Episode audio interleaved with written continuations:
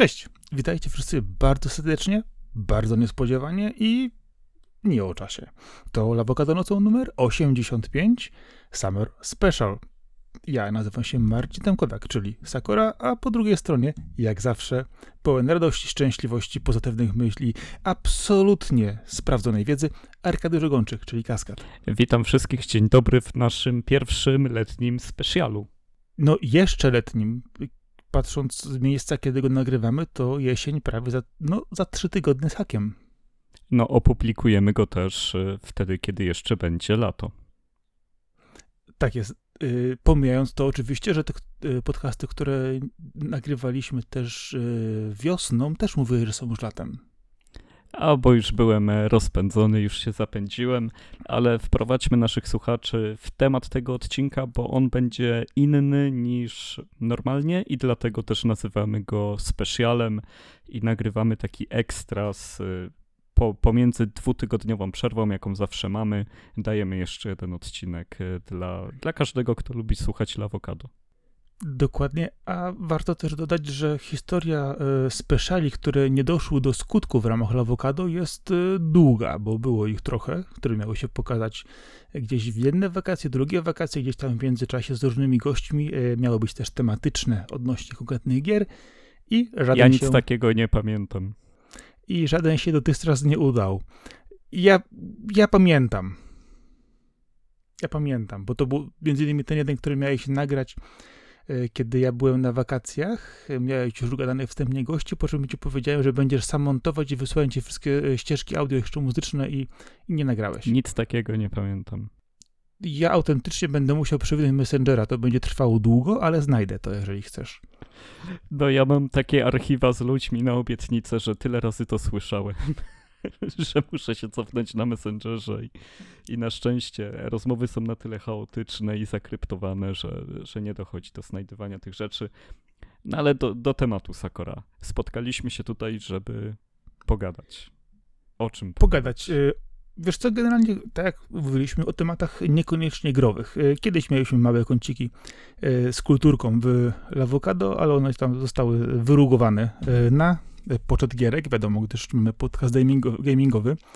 A kwestia jest taka, że zarówno ty, jak i ja lubimy sobie i poczytać, i obejrzeć coś, y, co nie jest grom, wiadomo. Y, a kwestia jest też taka, że oczywiście ty ostatnio mówiłeś, że ty nic nie oglądasz, ale jednak okazało się, że coś tam oglądasz, więc y, zobaczymy, co tam oglądałeś. Ale wiesz co, ja ostatnio miałem taką refleksję odnośnie właśnie czytania, gdyż no, zauważyłeś, pogoda się trochę zepsuła, zrobiło się trochę chłodniej, zaczęło lać, chociaż ponoć ma być jeszcze parę dni ciepłego w tym wrześniu, zobaczymy.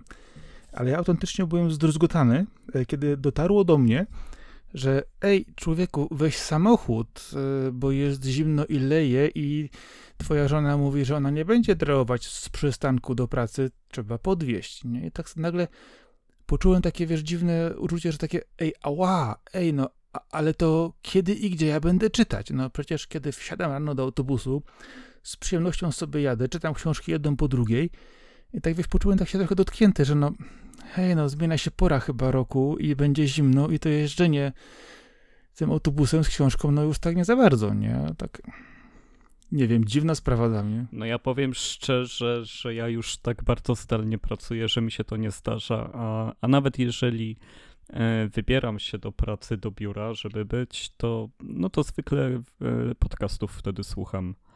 Jakoś słuchawki mi zapełniają całkowicie ten czas, czy też e, nadrobienie muzyki, która zawsze mi się zbiera, więc samego czytania w komunikacji miejskiej nigdy nie uprawiałem. Co innego, kiedy jechałem na wakacje, to, to wiadomo, że w pociągu wtedy, jak się ma 3-4 godziny, albo czasem więcej się jechało, to, to wtedy książka jest super towarzyszem, ale przy takim e, krótszym niż godzina przemieszczaniu się, to, to wolę właśnie e, muzykę czy podcast mieć na uszach i jeszcze trochę sobie pooglądać, co się dzieje za oknem.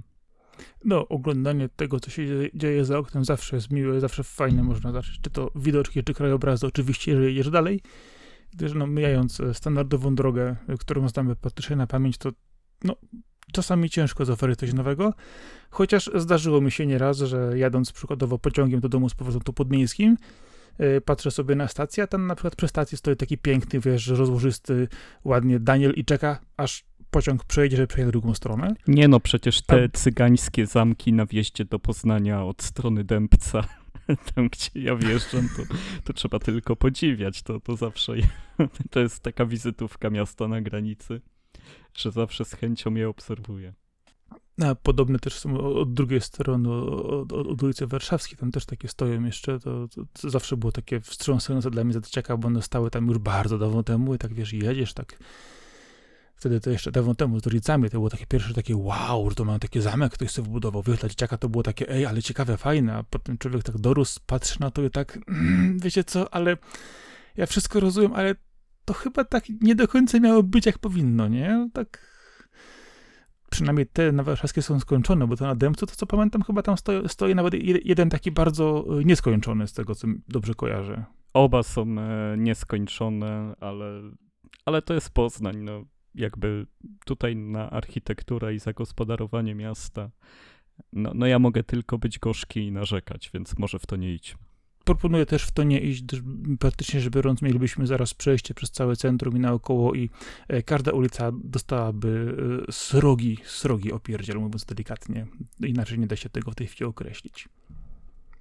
No dobra, a z drugiej strony mamy taką kwestię, że tak jak wspomniałeś, że na dłuższe trasy lubisz książkę, ja właśnie odwrotnie. Na dłuższe trasy zwykle zabieram właśnie jakiś film do obejrzenia, coś bardziej do posłuchania, a na te krótsze trasy, takie na przykład, wiesz, 20 minut, pół godziny w sam raz przeczytać sobie kilka rozdziałów książki, to mi się zawsze podobało, wiesz, i ten krótki czas szybko tak mijał, a na długi czas to jeżeli na przykład byłem w stanie obejrzeć cały film, albo na przykład e, przesłuchać jakiś fajny albo muzyczny w międzyczasie coś porobić innego. Jeszcze, to było, też się to tak działo, więc no, jest sporo takich e, metod na powiedzmy zajmowanie sobie czasu podczas podróży. Chociaż z drugiej strony, wiesz, e, patrząc na nasze PKP polskie i to, co się w tej chwili dzieje na torach, to też mnóstwo ciekawych przypadków. Ja też jakiś czas temu zostałem doświadczony tym, jak musiałem dojechać z córką na czas do Wrocławia, żeby ją wpakował do autobusu na wycieczkę. No i ile miał spóźnienia Intercity? tylko 80 minut. A ten czas był moim buforem. No, no to są losowe zdarzenia, no tutaj już nic nie poradzisz. Ale trzeba być przygotowanym w różne rzeczy, e, jakby podróż się wydłużała, to na pewno. E, dokładnie tak, tylko że kiedy jedziesz w takim stresie, to raczej przyjemności z czytania czy oglądania za bardzo nie masz, bo wiesz, że na przykład będziesz musiał drołować później przez kawałek miasta jeszcze szybko, żeby się, e, wiesz, na punkt zbiórki pojawić, a oczywiście sprawdzasz wcześniej, pociąg ten się nigdy nie spóźnił, pociąg ten był zawsze na czas, e, masz półtorej godziny bufora, żeby dotrzeć na miejsce, więc to wystarczająco wydałoby się. No i oczywiście PKP e, weryfikuje twoje wszystkie plany na raz, nie? No i generalnie, znaczy udało się zdążyć, zdążyć dosłownie zapasem chyba dwóch czy trzech minut, ale co stres, to stres. No i niestety w takim wypadku e, ciężko było cokolwiek czytać, e, a w drogę powrotną to e, po prostu byłem już tak wykończony, że chyba obejrzałem jakiś serial, nawet nie pamiętam który, po drodze i tak się to skończyło. Ale samo właśnie czytanie w pociągu, w komunikacji miejskiej, po drodze jest bardzo, bardzo fajne, bardzo przyjemne i zawsze to lubiłem. I myślę, że to, to, to, to jest coś, co, co warto wiesz, zaszczepić też młodemu pokoleniu. W przypadku akurat mojej starej Turki bardzo dobrze to działa. Y, a nie ukrywam, że nieraz y, jadąc autobusem czy pociągiem zawsze widzę kogoś, kogoś, kto też coś czyta, kto też coś właśnie kartkuje i to jest myślę, że bardzo, bardzo miły i fajny widok, że jednak poza tobą ktoś jeszcze cały czas wiesz, sobie wertuje te książki, a i też sporo widzę czytników, więc myślę, że to jest akurat całkiem, całkiem fajna rzecz, że jednak wieszczone od zawsze czytelnictwo, które umiera, wiesz, nie ma jej w ogóle, zapomnij, ma się jednak całkiem dobrze. No, no ja bym na pewno śmierci czytelnictwa jeszcze nie ogłaszał. E, na pewno jeżeli chodzi o jakość, to trudno ją zmierzyć, ale nawet takie skupienie się na tym, że ludzie nie czytają książek, ok, ale ludzie bardzo dużo czytają treści w internecie, chociaż większość treści to teraz filmiki, pochłania, ale i tak bardzo dużo liter y, jest y, bardzo dużo wpisów, e, komentarzy. Ludzie czytają, tylko jest to. Nie jest to literatura, nie, nie jest to pisarstwo wysokich lotów, ale samo czytanie nie jest procesem, który gdzieś zanika, a, a myślę, że przy odrobinie zachęcenia, czy też trafienia na odpowiednią książkę w odpowiednim momencie, e, w każdym się to obudzi. Najważniejsze to no właśnie, mieć tą dobrą książkę, bo też e, zniechęcanie do książek jest czymś, co e, no jest systemowe w ogóle i to nie tylko w Polsce, bo ogólnie szkolnictwo ma ogromny problem w tym, że to, co było e, tak wielką zaletą wieki temu, że uczysz się czytać, że poznasz świat, tak teraz jest takim przykrym przymusem, kiedy no, no nie wiem, no, no, no czytasz to nad Niemnem, no, no co masz z tym zrobić? no niewiele chyba. Wiesz, kwestia tego, żeby, wiesz, przeczytać jakąś klasykę dla porównania, zrozumieć, e, dlaczego na przykład coś kiedyś było uznawane za e, odpowiednią książkę, wiesz, motywującą, dającą jakąś nadzieję, czy już Y, będącą dobrą historią, jak najbardziej. Jestem to w stanie zrozumieć, y, ale to wydaje mi się, że powinien robić raczej czytelnik, który ma już trochę wyrobione jednak zdanie na temat różnych rzeczy do czytania, jest w stanie to na przykład, wiesz, czy właściwie doświadczyć, doznać, czy na przykład stwierdzić, że to się nie da w ogóle czytać, to rzucić w kąt. A w przypadku właśnie y, młodego, kształtującego się umysłu dziecka, czy też nastolatka, mówienie, że ma to priorytet, bo to jest wielka literatura, dlaczego jest wielka, bo jest wielka, no to kończy się zwykle właśnie buntem i y, absolutnym, no generalnie rzecz biorąc, no, obrzydzeniem tego czytania, no i wcale się nie dziwię, jeżeli chodzi o kwestie dotyczące właśnie nauki w szkole. Wiesz co, ja, ja się bardzo zaczepię tego tematu, bo on mnie bardzo boli i mnie bardzo męczy to, że to jest cały czas tak robione, e, bo po prostu nie umiem zrozumieć tej logiki, dlaczego nie zaczynamy od rzeczy przystępnych i potem schodzimy do klasyki, tylko robimy zupełnie odwrotnie w szkołach. To, to jest fatalne.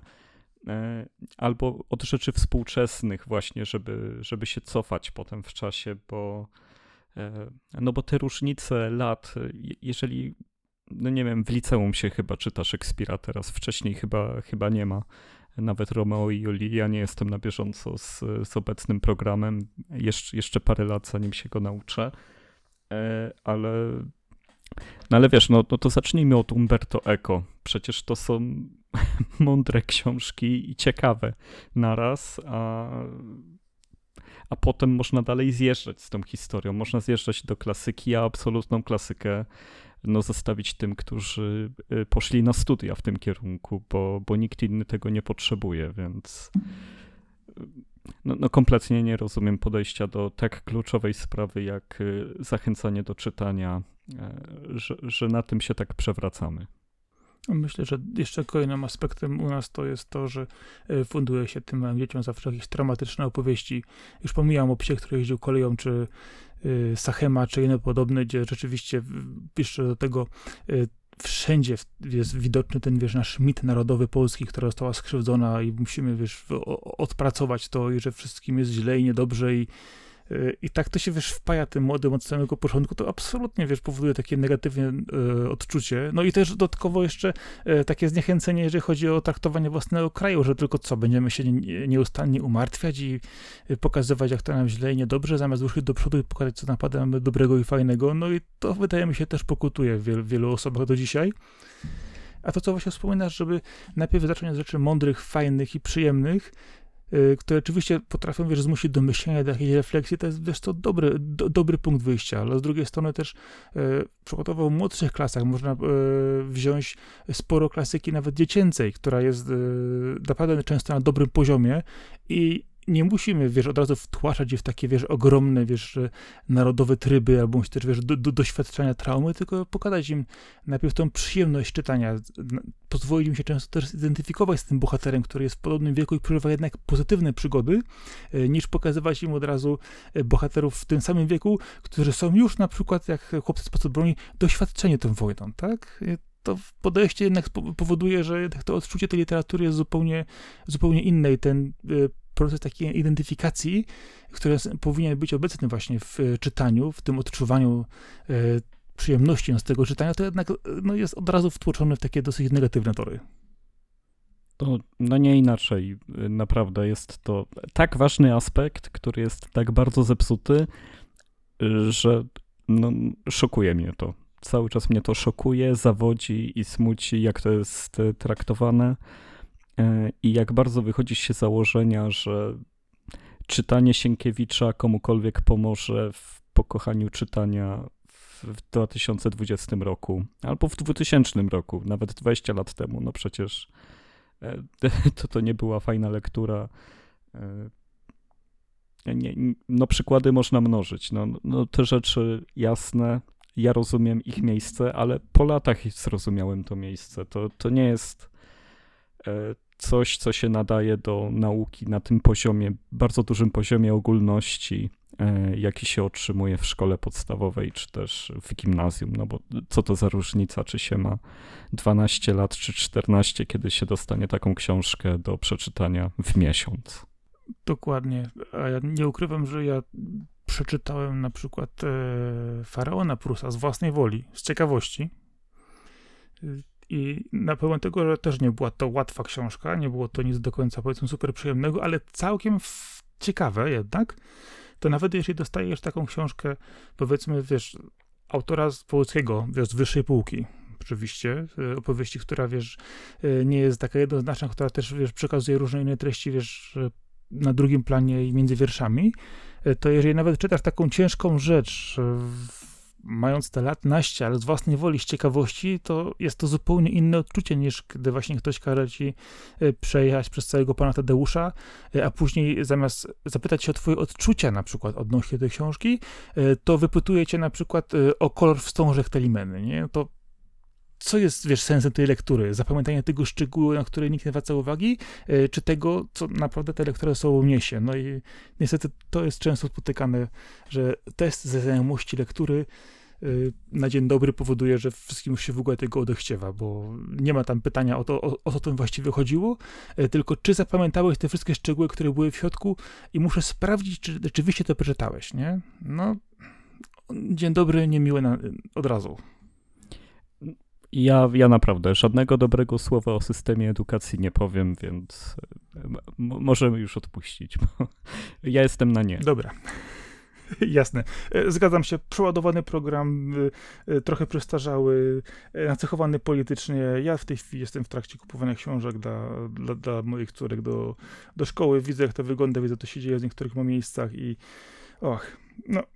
I widzę też w tej chwili właśnie, jeżeli chodzi o e, nastoletniego ucznia, y, jak wygląda, wygląda w szkole program nauczania i tak naprawdę od moich czasów y, niewiele się to zmieniło, a raczej zmieniło się trochę jednak najgorsze i to mnie zawsze bardzo, bardzo boli. Ale wiesz co? Dobra, e, dam ci taki pozytywny przykład, jeżeli chodzi o e, czytelnictwo w Polsce i przede wszystkim młodych ludzi. E, co byś się nie nabijał, co byś się nie śmiał z terminu Bookstagram, to ja stwierdzam po latach, że on działa. Znasz termin, na pewno. Tak, ale to nigdy nie myślałem, żeby się z tego nabijać, bo to jest wyrzucanie zdjęć książek i pisanie o książkach. To jest bardzo spoko. Nieważne tak, od ale medium. właśnie chodzi o to, że e, dokładnie, podoba mi się to, że e, z tego zrobiło się e, środowisko całkiem duże. Po latach oczywiście, dużo startowało e, na początku, tak troszkę raczkowało. Trudno było też powiedzieć, czy on się dobrze zadomowił u nas, a okazało się, że bardzo dobrze jest sporo wiesz, profili na mediach społecznościowych e, młodych ludzi, którzy czytają. Czytają różne rzeczy, bo to jest ważne, że czytają e, i nowe rzeczy, i popularne rzeczy, e, i rzeczy właśnie też z klasyki, i rzeczy, które rzeczywiście po prostu dlatego czytają, bo im się podobają.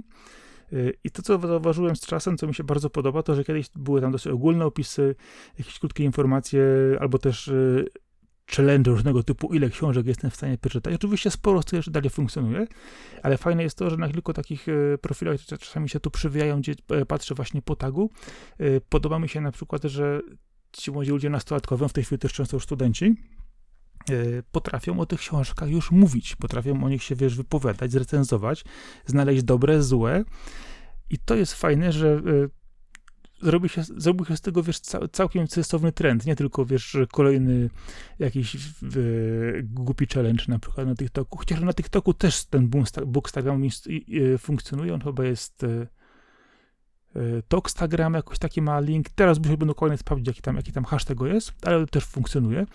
I to zawsze właśnie patrzę na to, że to, kurczę, to jest fajna sprawa, bo y, młodzi ludzie sami stwierdzili, że fajnie jest czytać, można się z tym podzielić z ludźmi, zrobić z tego coś modnego, bo to jest właśnie ważne, wydaje mi się w tej chwili, że e, przez wiele, wiele lat e, czytanie było uważane za takie, wiesz, e, niemodne, takie passe, bo teraz wszyscy będziemy oglądać i będziemy tylko słuchać i tak dalej. Oczywiście to jest bardzo fajne obejrzenie sobie czegoś, posłuchanie, wiadomo, zupełnie innym medium, inny sposób, ale nie dyskredytujący samego czytania.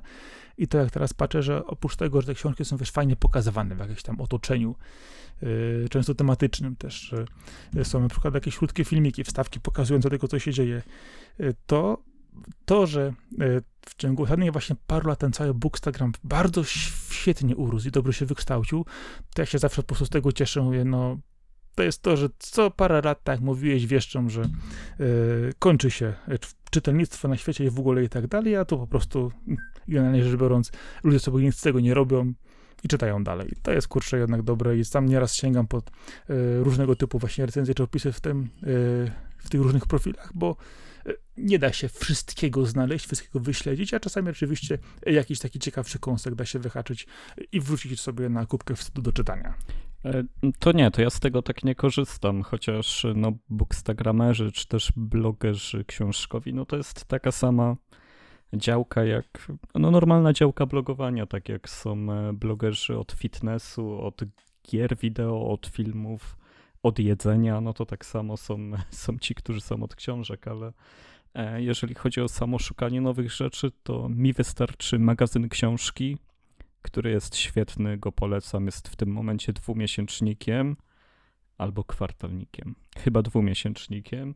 E, strasznie polecam każdemu, bo to jest taka dawka, wiesz, e, wiedzy o nowych książkach, że, że nie zdążysz ich przeczytać, dopóki wyjdzie kolejny numer, zawsze masz zaległości.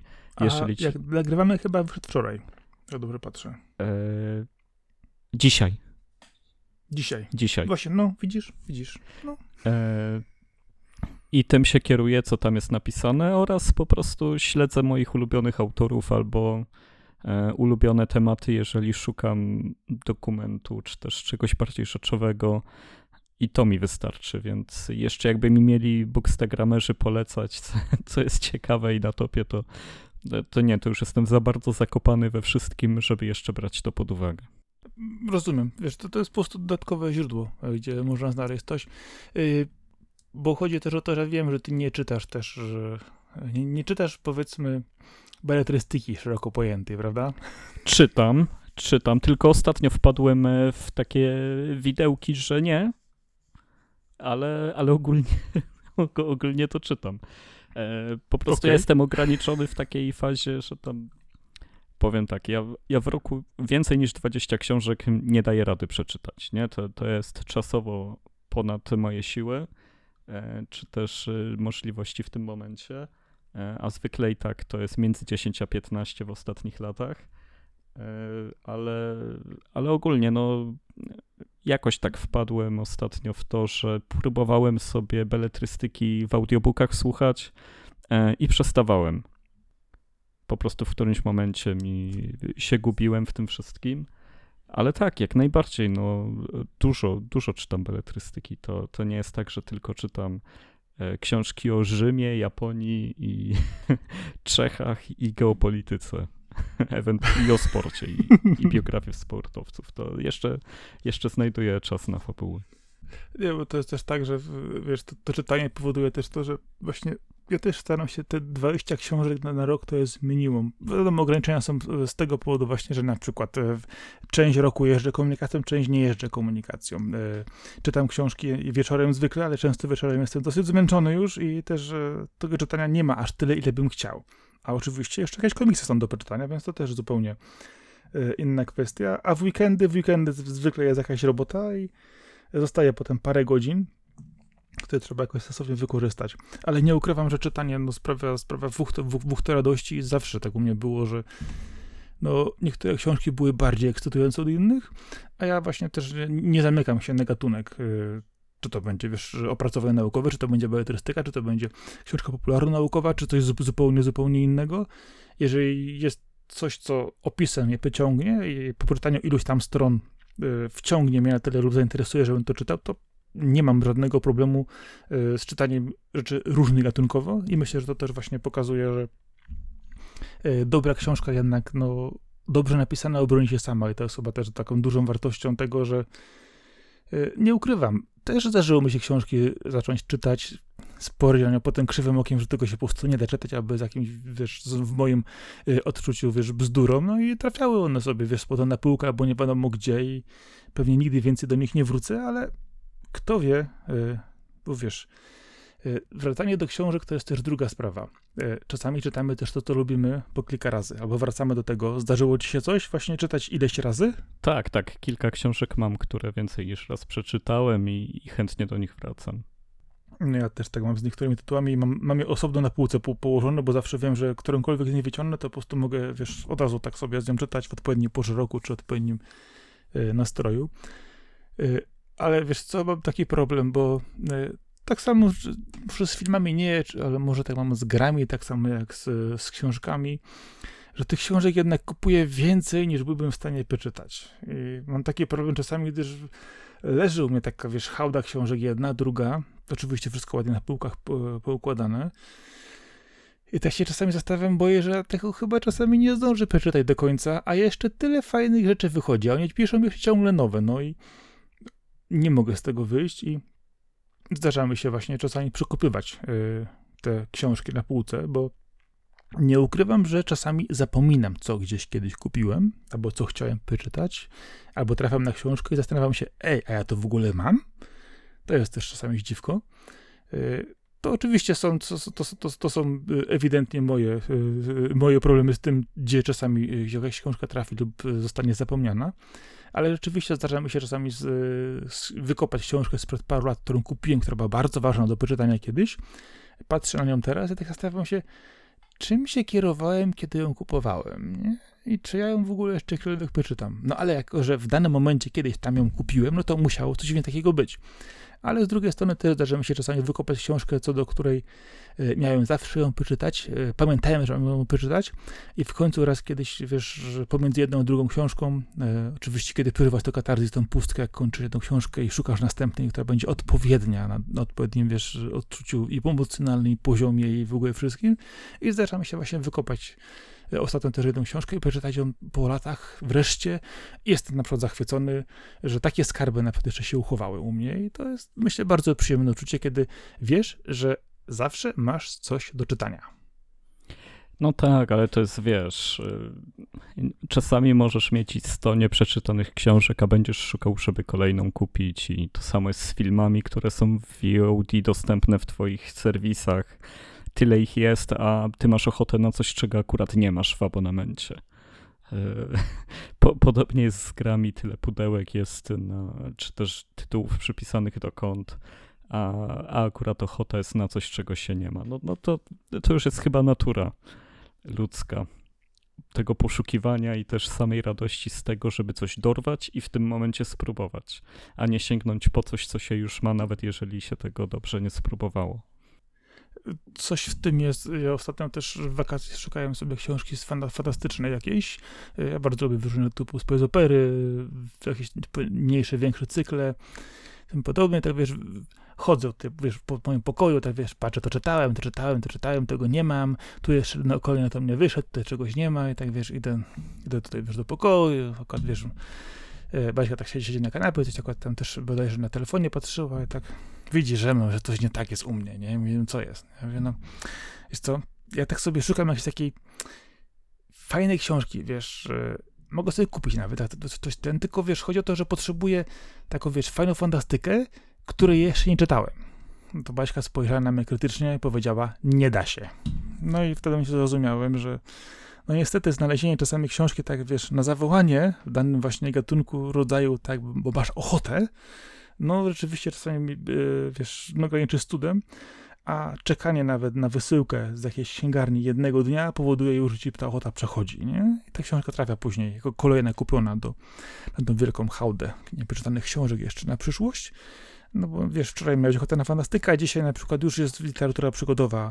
Y, Akurat fajnie wyszło gdzieś tam na przykład, albo na, na przykład te turystyczne, jakieś fajne opowieści ze świata i zupełnie zmienia się optyka. Y, Ale to właśnie czasami tak jest, że tak jak wspomniałeś, że to, co byśmy chcieli, nie zawsze mamy od razu pod ręką, nawet jeżeli mielibyśmy y, 100 książek albo i więcej. Chociaż z książkami jest łatwiej, bo ja, bo ja akurat mocno przechodzę na e-booki, więc jeżeli mam ochotę na coś faktycznie, no to chwilę poszukam i, i za dwie minuty mam tą książkę u siebie, nie? Mo, mogę ją zacząć czytać. E, Dużo papierowych książek odstawiam do tych miejsc, które są, e, są w miastach takie rozdzielnie, podzielnie, e, gdzie można zostawiać przedmioty, które są niezniszczone i, i mogą komuś służyć. Często tam książki odstawiam też, które już stwierdzam, że albo do nich nie wrócę, albo były moim chy- chybionym zakupem. E, Jakby tutaj nie czuję sentymentu. E, Bardziej, bardziej też mnie ogranicza miejsce, bo komiks jest czymś, co totalnie chcę doświadczać na papierze i widzieć te wszystkie grafiki, im się przyglądać. A książkę jednak odbieram tak, że tutaj liczy się tekst i, i czytam tyle samo na, na czytniku, co, co w papierze. E, I nie robi mi to aż tak dużej różnicy. Komiks cyfrowo jednak dla mnie dużo traci, a w przypadku kontaktu z czystym tekstem to, to, dla mnie nie ma różnicy, czy to jest e-book, czy książka. Więc e, staram się miejsce zwalniać na to, żeby mieć ładne albumy, bo bardzo lubię albumy zbierać, tak zwane coffee table books, czyli te książki, które są pięknie wydane, mają duże zdjęcia, mało tekstu i pięknie wyglądają. E, Strasznie lubię je kolekcjonować. I, I one też, one mają sens właśnie w wydaniu fizycznym, bo zrobić z nich PDF-a to nie jest problem, tylko w ogóle nie masz tych e, doznań, jakie masz na genialnym papierze z, ze świetnymi zdjęciami i, i z tym delikatnym wyczuciem, z tą skalą, e, z litografią, jakie tam są. E, no, więc, więc tego się trzymam, że e, komiksy i albumy fizycznie, a, a książki teraz e, ile mogę, to, to jednak kupuję cyfrowo. Jeżeli chodzi o książki, to też e, trochę książek cyfrowo mam nakuponych, bo to rzeczywiście przydaje mi się. Zawsze mówię, że e, mam taką e, backupową książkę zawsze pod ręką, przynajmniej jedną lub dwie w komórce. Oczywiście teraz jest dużo więcej, ale że jeżeli chciałbym coś przeczytać, a akurat nie miałbym książki ze sobą, co jest prawie niemożliwe, bo ja mam zawsze książkę w plecaku, którą aktualnie czytam, przynajmniej jedną, to mogę coś poczytać na komórce. E, Chociaż nie ukrywam, że tekst, który idzie do mnie z ekranu, nie dociera do mnie tak z książki. I coś w tym jest, bo znalazłem nawet e, cie- za- zaciekawiony, zastanawiałem się, dlaczego na tak mi książki nie wchodzą, na przykład te wersje elektroniczne, tak w papierze. E, Okazało się, że mam rację, że to moje odczucie nie jest e, odosobnione i że książki, które czytamy na ekranach elektronicznych, są inaczej analizowane przez nasz mózg i inaczej odbierane, powiedzmy, słabiej. Y, I, i nie, nie, są na przykład tak samo e, wiązane e, przykładowo związki przyczynowo-skutkowe czy fakty, które do- dowiadujemy się w tej liter- literaturze w wersji elektronicznej, ale myślę, że to się może po prostu z czasem zmienić, e, jak już zostanie to bardziej spopularyzowane. Jeżeli chodzi, tak właśnie wspominasz o albumy i komiksy, to rzeczywiście tylko i wyłącznie wersja papierowa Im większa, im lepiej wydana, wydrukowana, e, tym fajniej. No i no, zgromadzenie, no u mnie głównie komiksów, co po niektórych to powoduje, że e, półki się uginają, bo to jednak grubszy papier, kolorowy druk, twarda oprawa często u nas w Polsce, tak to jest w tych dużych wydaniach, no powoduje, że te półki jednak się bardzo, bardzo mocno uginają. A to, co wspominałem, właśnie doświadczenie tego e, druku du, w dużym formacie, w dobrym kolorze, no to jest coś fantastycznego. Już oczywiście pomijam sam zapach książek, który jest nieodzownym elementem e, samego czytania i wąchanie książek, co e, zaraziło też tym moje córki i samym czytaniem. Nie, no każdy chyba to robi, to, tego się nie da uniknąć. Otwierasz książkę i przelatujesz strony i wciągasz zapach. Do, dokładnie, taki sztach dacie dobry z tej książki. E, Chociaż muszę powiedzieć, że w przypadku komiksów to e, daje się odróżnić druk, e, który na przykład był robiony albo gdzieś na przykład w Czechach, albo w Polsce, albo czas, mam kilka też, które przyjechało z Chin, robione na zlecenie dużych takich wydań, to te z Chin bardziej śmierdzą na przykład. Te z Polski mają taki w miarę, w miarę, w miarę znany, te z Czech mają delikatniejszy aromat na przykład. Co? Nie zauważyłeś takich różnic? E, no wiesz co, nie, nie łączyłem ich nigdy z krajem, w którym e, mogło być coś drukowane, nie zwracałem na to uwagi. Bardziej, e, bardziej jest różnica, czy to jest kolorowy, czy czarno-biały komiks. No to oczywiście, że czuć. Ale już w nie tak bardzo bym nie niuansował tego, albo ja mam, ja akurat wybrałem te, które wy, pachną tak samo, że tak powiem. Bo, bo też może być tak, że że, że zbieram e, te, które e, są, są też z tej samej drukarni, no bo z tych samych wydawnictw, no bo e, nie wiem, Waneko czy, czy JPF, no, no to raczej podobnie wydają. Takie mam wrażenie. Kotori. Wydaje mi się, tak, one mają w miarę, w miarę stałe, stałe drukarnie, chociaż pamiętam, że chyba Waneko właśnie zmieniało na początku roku, z tego co pamiętam, bo tam był jakiś problem cenowy, więc musisz zobaczyć, czy te, które wydane są w tym roku, mają inny zapach od tych, które były w zeszłym roku. Dobrze, zobaczę, dam znać. To jest bardzo ważne, musisz mi tutaj powiedzieć, czy to się rzeczywiście sprawdziło. Ale tak mówiłeś, że czarno-biały i kolorowy druk rzeczywiście to inaczej pachnie, ale też kwestia papieru, grubości. E, czy to jest właśnie papier, papier biały? No w ogóle, czy jest śliski, czy jest taki właśnie papierowy. No, ale, ale samo doświadczenie z komiksem, no no to jest tylko fizyczne, to w ogóle nie ma szans. Wiadomo, że kiedy e, miałem na początku stałe łącze, kiedy nie było komiksów, bo był taki czas, że nie było w Polsce komiksów, była taka czarna dziura między końcem TM Semik a wielkim powrotem e, mangi, która zawojowała nasz rynek. E, że, że nie było słynnych serii komiksowych w Polsce po prostu dostępnych i trzeba było czytać skany, no to je czytałem.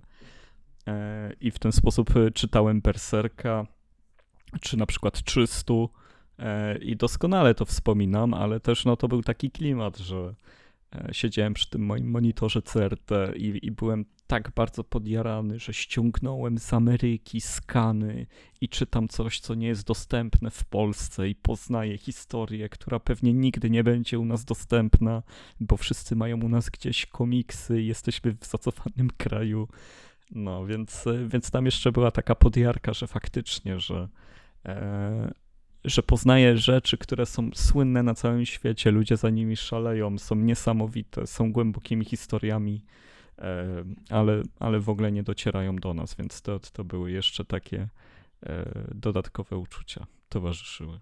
No, to na szczęście zmieniło się przez lata i komiks w Polsce bardzo dobrze się zadomowił po tej właśnie Czarnej Jurze, jak to mówisz, zakończyłem tymi Semik i zanim Egmont przykładowo ruszył z tymi dużymi seriami, jeżeli chodzi o na przykład kwestie superbohaterskie, ale e, też właśnie Waneko e, też przecież pojawiło się u nas na, e, bardzo dawno temu. Nie no, zawsze było Waneko, JPF, ale nigdy nie tak, byli tak, tak, rozpędzeni jak dzisiaj przecież. Czy tam powiedzmy nie wiem od którego roku byśmy powiedzieli, że tak komiks się rozpędził. 2014, 15, tak na dobre ruszyły, że wszystkie duże serie chyba do nas zaczęły już lecieć i, i obecnie jest coraz mniej rzeczy, których brakuje na polskim rynku w oficjalnej dystrybucji. Dokładnie, te 10 lat temu to już, już tak się dobrze to weszło, natomiast tak około 2008-2010 wydaje mi się, że zaczęły takie się utrwalać pewne schematy. Rzeczywiście, że daje się to w Polsce wydawać, nie daje się ten zarobić. Y, i sporo, sporo tych już wychodziło, a teraz to praktycznie, że biorąc, możesz przebierać, y, czy to właśnie w komiksie amerykańskim, czy to japońskim, czy też właśnie europejskim, też sporo też europejskich rzeczy u nas się ukazuje. I to też często są no, jest przecież Kultura Gniewu, świetne wydawnictwo, które wyciąga takie rzeczy. Dokładnie, a jeszcze weź sobie pod uwagę to, że jednak wychodzi też e, sporo rzeczy ogólnie światowych, które na przykład są też e, czasami niszowe, gdzieś tam pokazują się, wiesz, nagle dzi dziwne rzeczy, nie wiadomo skąd by się nagle, wiesz, miały pokazać, oczywiście ktoś wykopuje te fajne tytuły, fajne, fajne, e, fajne historie i naprawdę jest, jest w tej chwili w czym wybierać. I, albo wykupuje, no, albo są pakietowane, może wiesz, jeżeli wydawnictwo idzie, nie wiem, do francuskich y, wydawnictw i chce licencję, to mówią, dobra, weźmiecie tom, ale jeszcze te dwie rzeczy musicie wydać, nie, na przykład, bo, bo to też tak może mm. być. Tak jest, dokładnie.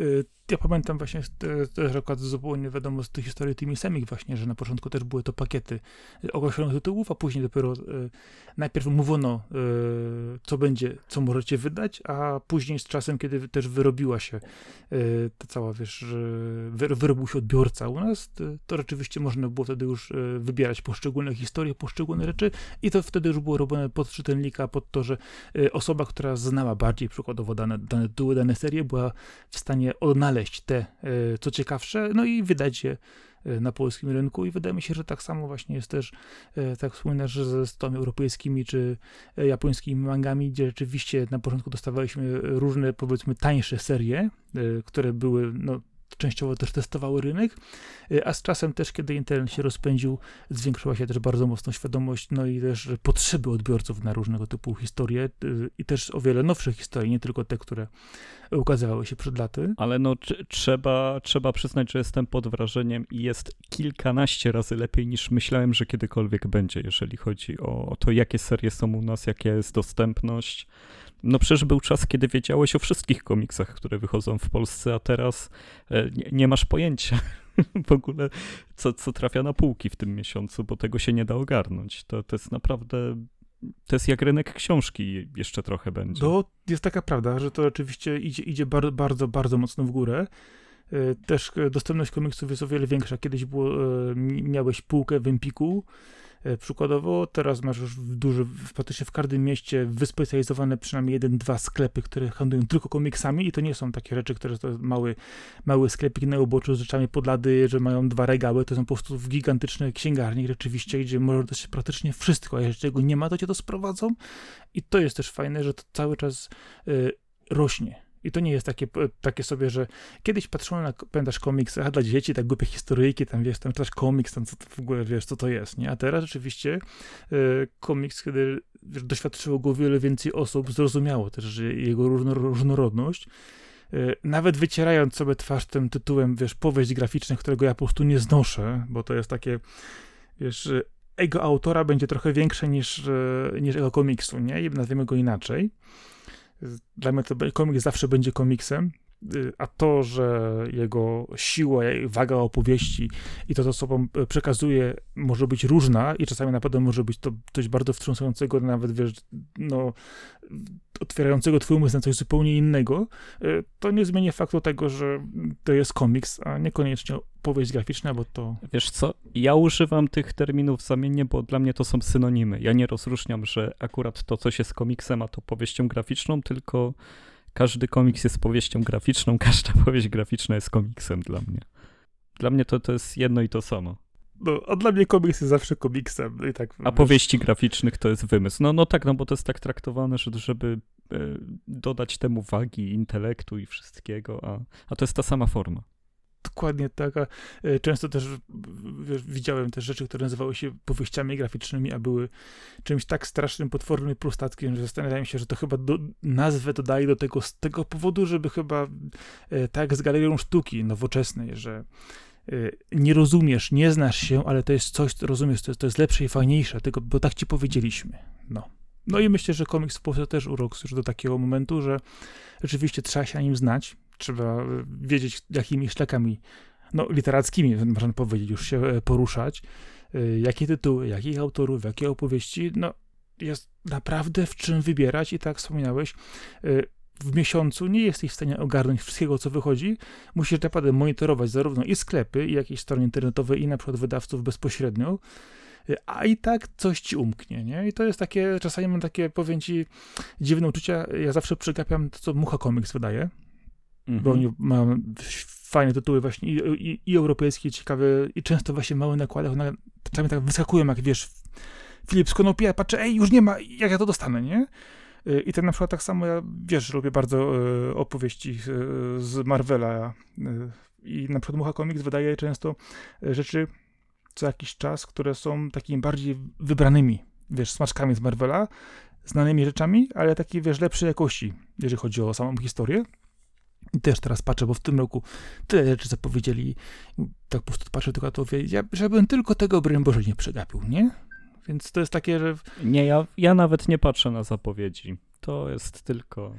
te kilka głośnych serii, które znam, a reszta wpada mi przy okazji, kiedy na przykład e, nie wiem, się zbliżają moje urodziny, czy też święta i ktoś mi się pyta, co mi kupić, to, to wejdę sobie i stwierdzę, że znajdę jakiś komiks, bo, bo to lubię jako prezent dostać. Więc, e, więc w ten sposób. Wiesz co, ja miałem akurat tak, że e, dowiedziałem się po czasie, że coś wyszło, a wyszło w małym nakładzie i cena nagle urosła do takiego poziomu, że stwierdziłem, że to już jest e, nie do kupienia dla mnie. A gdyby na przykład zapał się jeszcze na początku, to miałem szansę to dostać. A tak został taki, wiesz, no... No szkoda, nie? No ale żyjemy w świecie, w którym za parę lat dostaniesz dodruk w normalnej cenie. Oczywiście, że dostaniesz dodruk za E, ja pamiętam, jak przez długi czas e, polowałem na Lock and Key w dobrej cenie, te pierwsze sześć tomów. E, kupiłem w końcu w dobrej cenie i czekając na dodruk, tylko patrzyłem, jak cena tego rośnie. Fajnie, że wyszedł dodruk, cieszę się, bo na przykład mnóstwo nowych osób mogło tego też doświadczyć, ale zanim ten dodruk doszedł, no to już były momentami dramatyczne sytuacje na rynku i na forach, że ludzie bardzo, no, E, mówiąc, panikowali momentami, e, wiesz, widząc sceny i szukając kogoś, kto im w ogóle to sprzeda. Nie? Więc taki akurat przykład z życia wzięty, że te dodruki bywają różnie czasowo, e, a też na przykład patrząc na przykład na komiksy superbohaterskie Zegmontu, które wychodzą, do tego wychodzą ogromne ilości w tej chwili, naprawdę jak ja spojrzałem, co oni jeszcze w tym roku mają zamiar wydać, a to są rzeczy, które ja chcę kupić, to już się powoli nie mieści w moim budżecie. Nie? Ja, ja, już i tak wybieram bardzo mocno poszczególne, pojedyncze rzeczy, jedną serię tylko, którą, wiesz, e, kolekcjonuję tak w całości, a już jest krucho, nie? I tak się wiesz, mówię, a to pewnie będzie jeszcze bardziej się rozrastać, nie? I to jest takie czasami, że komiks jednak jest drogi, nie? To trzeba ją oddać. To jednak kosztuje, ma swoją cenę. No, no właśnie zależy, nie? No bo z jednej strony tak, E, zwykle się płaci powyżej 50 zł, a też są dużo albumów 150 i 200. E, ale też kiedy to wezmę w ręce i zobaczę, jak to jest wykonane i ile to jest stron, to ja się nie dziwię.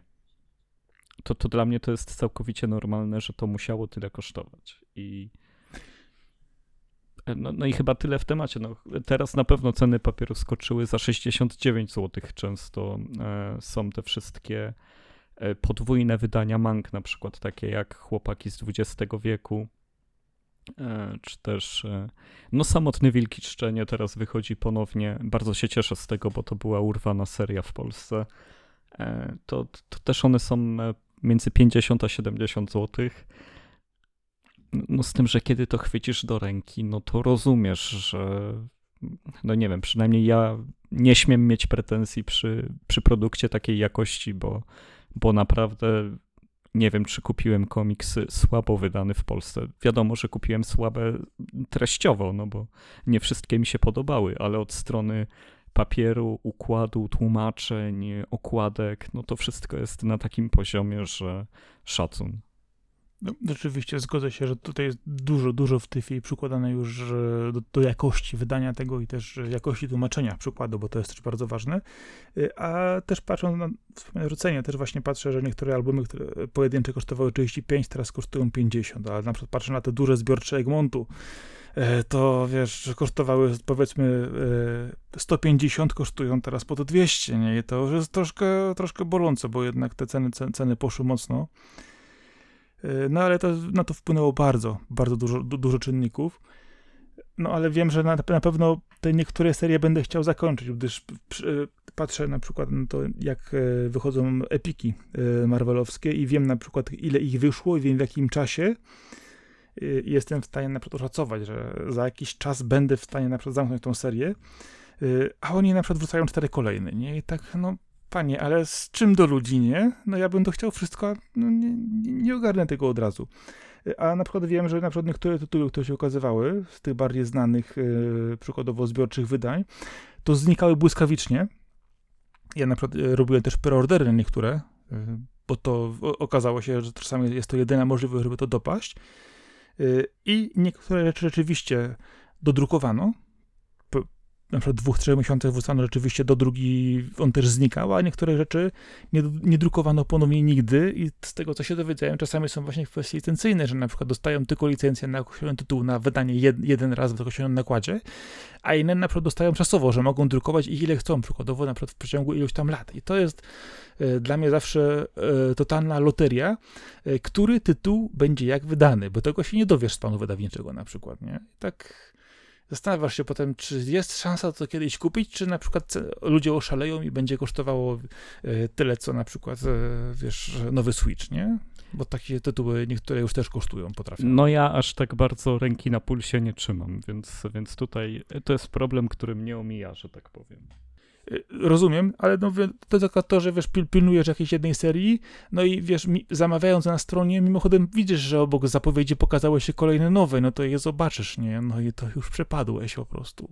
To jest bardziej tak, że ja sprawdzam faktycznie, czy nie kupuję tasiemca. E, patrzę, żeby seria się zamknęła w 10 tomach, nie więcej, i, i wtedy kupuję pierwszy tom bo na przykład Berserka nie zbieram w Polsce. No, niestety, ale e, dobrnąłem oczywiście do 13 tomu i ja nie potrzebuję mieć całego Berserka. Kupiłem to, co jest najważniejsze e, i, i na tym zostaję, bo, bo, bo znajdź miejsce na te wszystkie tomy Berserka i tym bardziej, że one są o pływaniu łódką, no to tak, wiem, wiem, wiem jakim jest twoje stosunek do tych części o pływaniu łódką.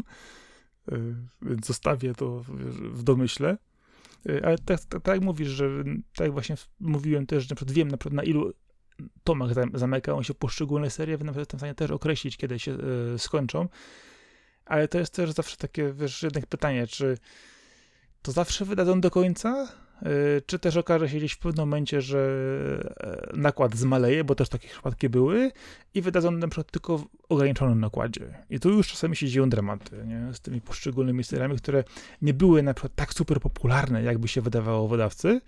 Y, I okazuje się, że te na przykład ostatnie dwa tomy będą wydane w połowie nakładu, nie? I nagle zaczyna się dramat.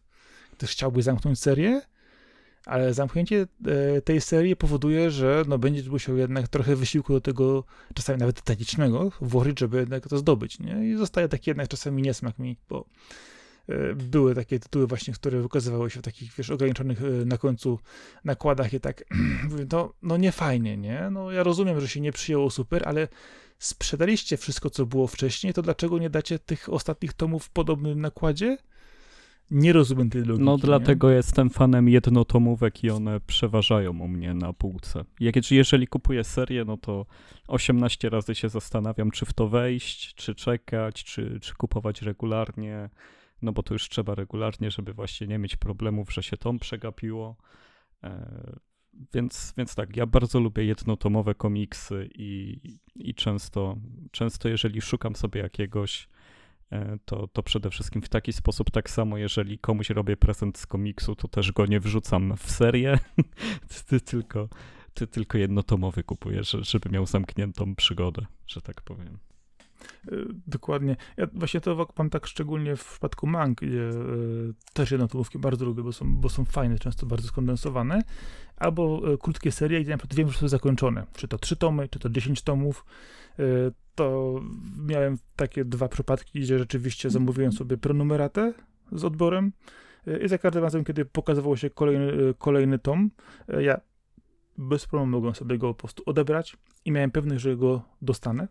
A to też było ciekawe, że wiadomo, jest to przykładowo na początku większy wydatek, bo to mi się zdarzyło e, też tak zrobić, ale e, na końcu okazuje się, że wiadomo, ta, ten tomik jeden Y, na przykład był w niższej cenie już standardowo niż normalny kupon, na przykład w sklepie czy w internecie, o ładnych, o ładnych paręnaście procent, a jeszcze zapałem się w międzyczasie na podwyżkę papieru, a jako, że miałem zapłaconą wcześniej tą kolekcję, to druga połowa serii takiej 10-tomowej kosztowała mnie praktycznie rzecz biorąc kilkadziesiąt procent taniej niż to, co się działo później po podwyżkach cen papieru, więc no czasami warto. Wydaje się, że no, wrzucisz taką dużą kasę na początek, ale rzeczywiście, jeżeli jesteś przekonany co do tego, co kupujesz i chcesz tą serię przykładowo dostać, no to jeżeli chodzi właśnie o książki, komiksy, to jest coś, gdzie ja czasami rzeczywiście szaleję z preorderami, ale długofalowo jest to coś, co się jednak bardzo dobrze opłaca, bo z jednej strony i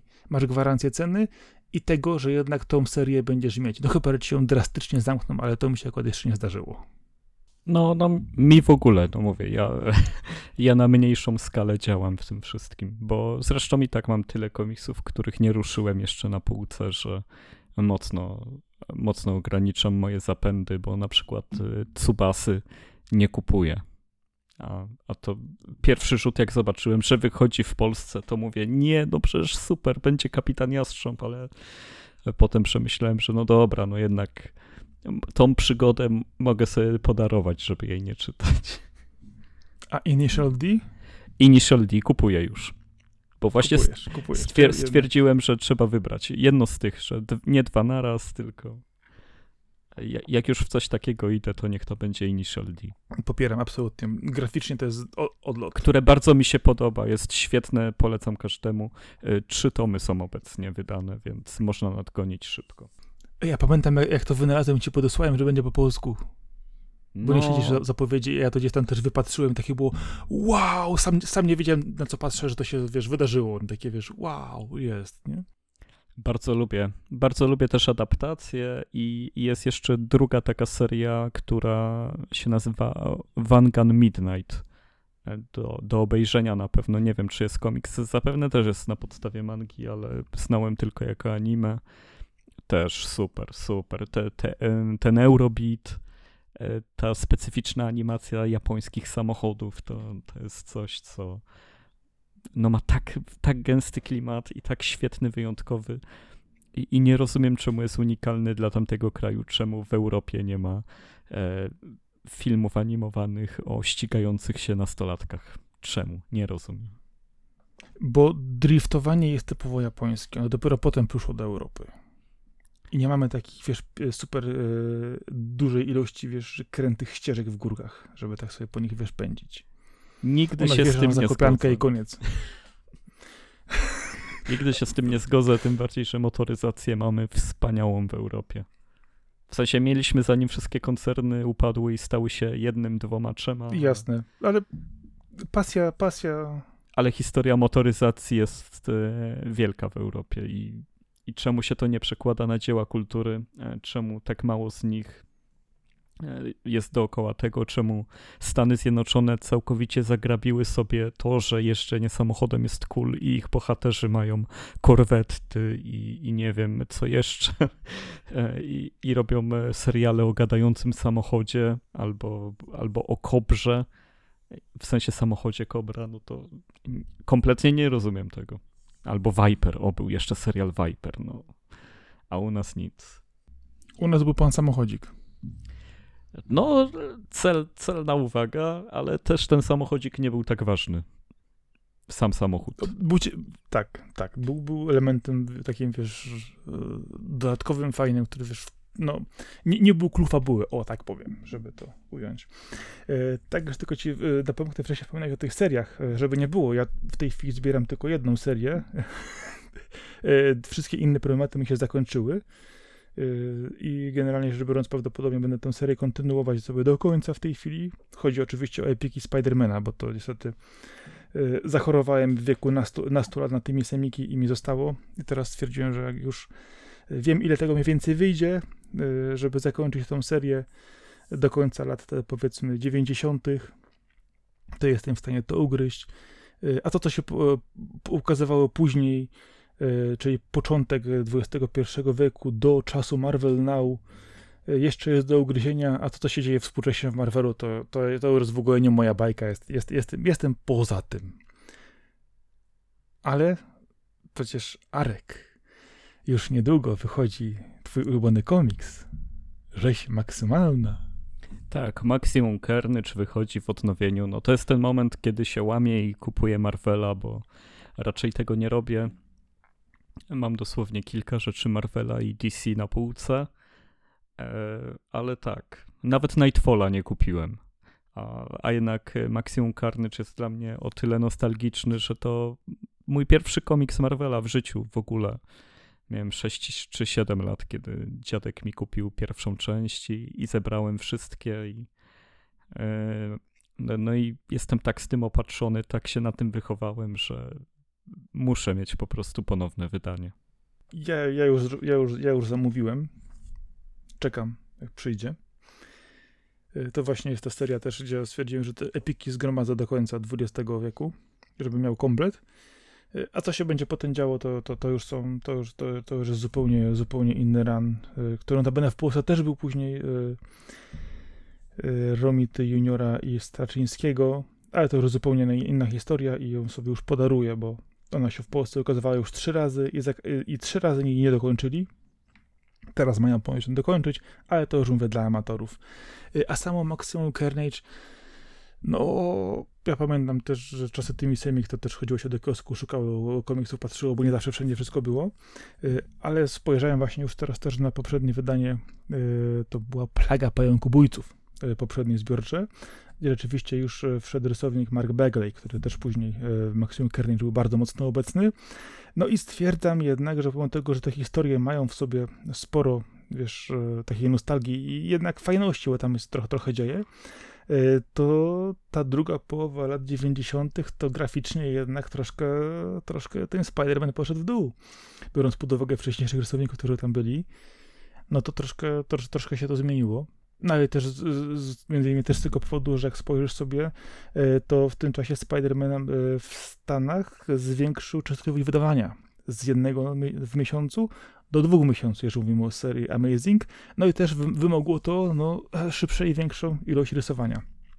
I to też właśnie jest tak, że yy, patrząc na te wydania zbiorcze, E, to tak wydaje się, najpierw wychodziły tak wiesz, szybko, rok, rok, rok, rok, rok, rok, a teraz tak wychodzą tak, zwalniają te numeracje, wychodzą numery, wiesz, włączące jeden rok z kolejnym rokiem, e, no ale to właśnie powodu tego, że w tym czasie Spider-Man był ogromnie popularny, miał też sporą ilość serii, no i też wydawana odpowiednia ilość numerów w miesiącu powodowało, że tego potem było bardzo, bardzo dużo. I wiesz co, wydaje mi się, że po tej serii Maximum Carnage warto będzie sięgnąć jeszcze po jedną, która też u nas w Polsce jeszcze była. Nie pamiętam, czy ją skończyli, czy nie. Było też coś, co się nazywało Maximum Clonage. Nie wiem, czy znasz tą serię. Nie, nie, już nawet nie będę tego śledził. Złamię się na tego Marvela i, i będę musiał odpokutować. Ech, ten sentymentów się nie odpokutowuje, panie, to są wspomnienia, wiesz wracasz do dobrych czasów i mówisz sobie, e, ale było fajnie tam. Teraz mam kasę, mogę sobie kupić co chcę z tego, ale, ale widzisz. No właśnie teraz trzeba wziąć pod uwagę to, że ma, no to jest ten osiołek u żłobu, nie? że lepiej wybierz, no. bo, bo naprawdę nie masz czasu. No to właśnie, to, to, to, to jednak bardzo mocno pokutuje, że Y, w sumie stać na te książki, stać na te gry. Wiadomo, że też bez szaleństwa, nie na wszystko i nie zawsze, ale no generalnie rzecz biorąc, to co rzeczywiście chcesz mieć w swojej kolekcji, to sobie jesteś w stanie to, to kupić, nie? Tylko właśnie czas na y, skonsumowanie tych dóbr kultury, no to już jest zupełnie, zupełnie inna kategoria, nie? Jest ten stary dowcip, który, który zawsze funkcjonuje, że jak jesteś mały, to mówisz, będę mieć kiedyś tyle kasy, że kupię sobie wszystko, jak poczytam. Jesteś w końcu w tym wieku, kupiłeś sobie wszystko, co chcesz, ale nie masz czasu w ogóle, żeby to poczytać. No i e, myślę, że to... E, nie, no ja bym mógł się zamknąć w domu i nie pracując e, przez dwa lata bym nie nadrobił wszystkiego, co mam i na mnie czeka teraz w domu już.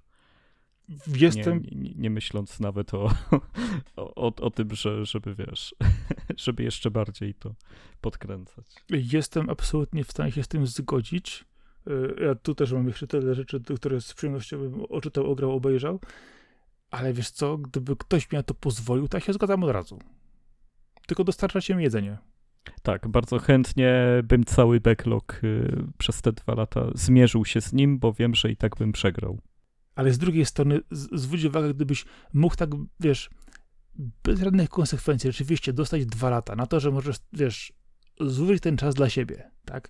Bez żadnego żalu, wiesz, bez żadnego wypominania tego, co robisz, bez żadnego, wiesz, odniesienia do rolnictwa, nieproduktywności, bla, bla, bla, czy tam, to, co tam są możesz jeszcze wymyślić, tylko dla czystej przyjemności e, czytania, grania, oglądania e, możesz robić po prostu dowolnej ilości, ile chcesz, to pytanie, y, czy rzeczywiście byłbyś w stanie bez przerwy przez te dwa lata y, przejawiać tylko taką aktywność?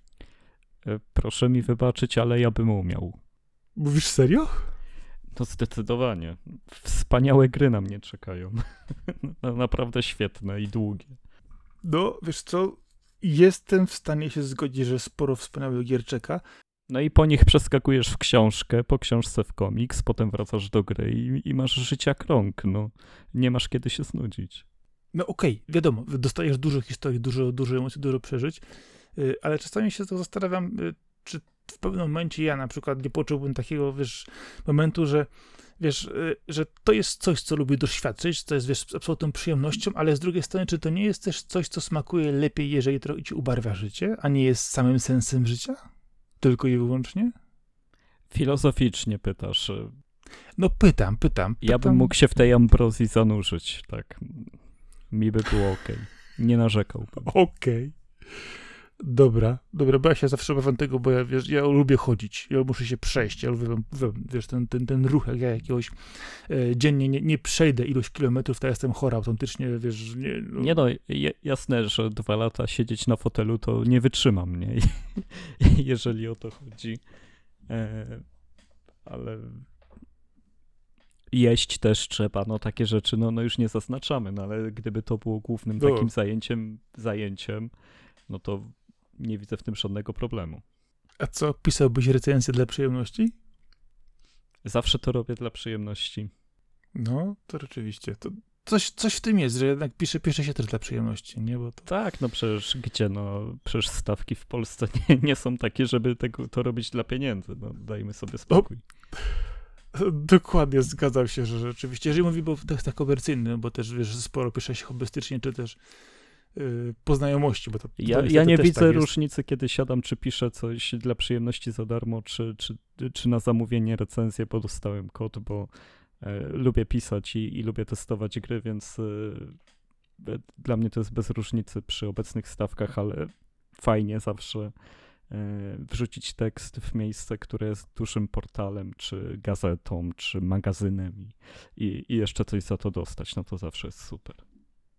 No nie, to jest absolutny plus. A jeżeli w ogóle coś twojego ukazuje się w druku, takim wiesz, klasycznym jeszcze, to, to już w ogóle odczucie tego jest zupełnie inne niż na ekranie komputera, wydaje mi się. To jest fajniejsze jednak, nie?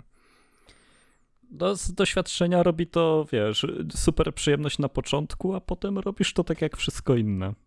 No. Przyzwyczajasz się do tego. Dokładnie, ale Chciałbyś ten próg wejścia jest jednak fajny. No jasne. No, o, zawsze, za, zawsze, panie, chcesz więcej, no to nie da się wiesz, żyć bez przyjemności. Wiesz, najpierw musisz je doświadczyć, a później musisz ją opisać, nie? Więc tutaj dobrze, do, dobrze w tym być. Ja, powiem ci, że ostatnio e, usiadłem i chciałem zliczyć e, wszystkie moje publikacje, teksty, wiesz, podcasty i tak dalej. No i tak powiem ci, że pewnym momencie się pogubiłem, wiesz? Bawiam się, że chyba wszystkich, wszystkich, wszystkich rzeczy nie mam u siebie, co pisałem normalnie, bo to szło w, w setki, rozumiesz to? Ja mówię, jaki sposób ja tyle rzeczy popełniłem przez tyle lat, nie? Ja mówię, kurczę. A jak sięgałem po niektóre stare rzeczy, jeszcze miałem zarchiwizowane, tak wiesz, pomijam, wiesz, warsztat i tak dalej, nie? I te inne rzeczy, to, to patrzę, tak myślę, ty, ale serio? Ja to pisałem w ogóle nie pamiętam, żebym grał w tą grę na przykład, albo czytał książkę jeszcze kiedyś czytał, nie? To jest dopiero dziwna rzecz, że nie pamiętasz wszystkiego, co, co, co czytałeś, nie pamiętasz wszystkiego, w co grałeś. No Masz zdecydowanie. Czasami, że no... A zdarzyło ci się coś znaleźć takiego, co autentycznie zdębiałeś i, i stwierdziłeś, że musisz sprawdzić jeszcze raz w ogóle, co to było? Nie, aż tak to nie. To jak już na to trafię, to sobie przypominam. Po prostu ja wychodzę z założenia, że skończyłem więcej gier niż większość osób w ogóle słyszało o tym, że jest tyle gier. bo, bo naprawdę z, zaliczonych tytułów na, na koncie, w, zwłaszcza w czasie, kiedy e, głównie się zajmowałem e, pisaniem o grach, to, to tyle mam tego nabitego, że serio, czy też era PlayStation 2 i Xboxa 360 to, to takie żniwa u mnie były, jeżeli chodzi o samo kończenie gier. Było to dla mnie tak istotne, żeby każdy tytuł do końca dociągnąć. I, I miałem też na to przestrzeń, że o, naprawdę mam taką górkę przewagi nad, nad, nie wiem, konkurencją jakąkolwiek wyimaginowaną się, się nie powie, to że, e, że serio, no ja już e, Zapomniałem nawet nie gry, w które grałem, ale te, które skończyłem. Zgodzę się. Też niektóre gry czasami patrzę. Ej, to było fajne. I po czym tak, ale jak to się skończyło w ogóle, nie? Wiem, że skończyłem, ale żeby zapamiętać, wiesz, zakończenie samo, to też tak gdzieś uciekło. A to jest dla mnie taka duża próba e, co do jakości historii, e, jeżeli pamiętam e, więcej niż imię bohatera głównego. To znaczy, że ta gra miała jakąś ciekawą historię albo postaci, jeżeli jeszcze po tylu latach bez wracania do gry, bez zaglądania, nie wiem, na pudełko, trailer, Wikipedię, pamiętam, że była tam postać, która się nazywała tak czy tak. Zresztą to samo się tyczy filmów, bo w filmach też y, często przypomnieć, pamiętasz jaki aktor był, ale przypomnieć sobie jak miała na imię postać, którą grał, to już, to już jest trudne. I to w zaskakująco dobrych filmach nie pamiętamy. E, widziałeś film 10 razy, a, a nie pamiętasz jak miał na imię bohater. Bo jest to powiedziane na przykład tylko raz albo dwa razy w ciągu całego filmu, bo, bo taką ma strukturę, że imię nie pada jego, wiesz, bo nie jest potrzebne. Dokładnie. Ja mam tak często w książkach, że wiesz, że biorę książkę, którą pamiętam, e, czytałem, bo jest na przykład serii albo danego autora, tak wiesz, wertuję, wertuję, tak wiesz, pamiętam, że to czytałem, pamiętam, co, co się działo, nie i tak wiesz, coraz, ale wiesz, szczegóły czasami, wiesz, tam umykają właśnie. To jest zapamiętanie, że na przykład jakiegoś, wiesz, głównego plotu fabularnego, jakiegoś, wiesz, fajnego zwrotu akcji, czy właśnie imienia bohatera, to czasami potrafi uciec, ale są rzeczy, które po prostu pamiętasz zawsze, nie? Absolutnie ktoś cię wyrwie, wiesz, ze snu w środku nocy i każe ci powiedzieć, kto był bohaterem tej, tej książki, tego, tego filmu, mówisz, o to, to, to był ten gość, a ta kobieta i od razu, wiesz, recytujesz nawet łącznie, wiesz, z, z głównym plotem fabularnym i zakończeniem, nie? I pamiętasz, nie? A inne pamiętasz tylko dlatego, że były fajną rozrywką. Było, bo było, ok, skończyło się, przejechało, wiesz, w danym momencie było potrzebne, było fajnym wypełniaczem czasu, no i jedziemy dalej, nie? I tak to, tak to potem jest. No, zdecydowanie. Ja staram się zwracać uwagę na to, czy pamiętam imiona bohaterów po jakimś czasie, ale też muszę przyznać, że w książkach, które naprawdę lubię i naprawdę kilka razy nawet przeczytałem, potrafię się pogubić w tym, jak miał na mnie bohater, kiedy wiesz, czytasz amerykańskie powieści i każdy jest albo Thomas, albo Jack E, to, to, to, po odłożeniu książki, kiedy minie miesiąc, to już nie, nie bardzo wiesz, czy, czy ta ostatnia była o Tomasie, czy o Jacku. No, ch chyba, że ktoś się nazywa hero protagonista i zapamiętujesz, zapamiętujesz to na całe, na całe życie. No. To jest idealne imię na bohatera, nie? Hero protagonista. I za, za, zawsze trafisz, nie? No, no nie każdy jest Spike'em, Spigelem czy Motoko Kusanagi, no, no nie, nie ukrywajmy. Och, to, no to już są ikony, to już są, to już są ikony, które wiesz, no będą, będą i po nas, będą i po nas, bo wydaje mi się, że to właśnie e, A wiesz, a taki, tak... takie trio Shinji, Asuka, Rei, no to wiesz, to już w ogóle, tam tak. wszystkich znasz w Ewangelionie imion. No, dokładnie tak, no, ale to właśnie jest też to, że są też pewne dzieła y, kultury, popkultury, które jednak wywierają większy wpływ na dane pokolenie. Y, które są takim, wiesz, takim, wiesz, markerem, znacznikiem, że w tym pokoleniu wszyscy wiedzą, kto przykładowo był kim w danym miejscu, w danej książce, w danym filmie i to wszyscy wiedzą na przykład, nie? W, da, w danym, powiedzmy, gatunku. I to rzeczywiście... No i zobacz, jaka to jest siła na przykład w Dragon Ballu. Tam historia jest niby banalna, ale jak masz wymienić bohaterów, to byś wymienił z głowy teraz pewnie 20 z Dragon Balla po imieniu. A to jest przecież historia, wiesz, idą mi się biją, a, a pamiętasz, pamiętasz jak to miał na imię, no to jest y, szalenie ciekawe. No, ale tak samo y, spytasz właśnie u, u nas też y, osoby różne, na przykład wiesz o, o bohaterów i powiesz im, ej, jak miał na imię główny bohater y, generała Daimosa? Ja nie wiem. Ja z tego co pamiętam, to był Kazuya.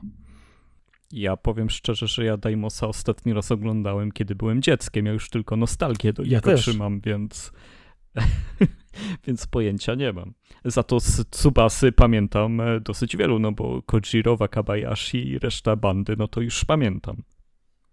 No Wakabayashi, tak, we wszystkim. No Kojiro to też, o panie, to był ten... No ale te imiona, imiona pamiętasz, ale tak samo, wiesz, yy, z niejednego filmu, yy, czy, czy książki też będzie nagle, wiesz, wystrzelił Martego McFly'a na przykład i wszyscy wiedzą, o kogo chodzi. Tak, ale mogę ci zadać pytanie, które ja sam teraz nie pamiętam, jak ma na imię bohater. No. Ale z filmu 7, pamiętasz? O Jezu, nie. O, widzisz? I to są takie dziury, że mówię, czemu ja nie pamiętam e, imienia bohatera z 7? A widziałem tak, ale 7, pamiętam film, pamiętam... No, 45 razy pewnie widziałem 7, a, a tego nie pamiętam. no ale pamiętasz, dokładnie, pamiętasz sceny, pamiętasz fabuły, pamiętasz, wiesz, finał też w ogóle wstrząsające. E, Ale, ale właśnie. No. Bo, a bohaterka Milczenia Owiec? Ej, kurde, na końcu języka, bo to pamiętałem kiedyś. No i widzisz, i No to są właśnie. takie dziury, No, że się no. potem dziwisz, nie?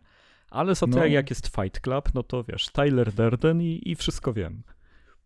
No, no to, to, to, to jest, e, no właśnie, to, myślę, że sporo rzeczy właśnie jest też z tego, że e, w niektórych filmach przykładowo masz postacie, które wywarły trochę mocniejsze wrażenie.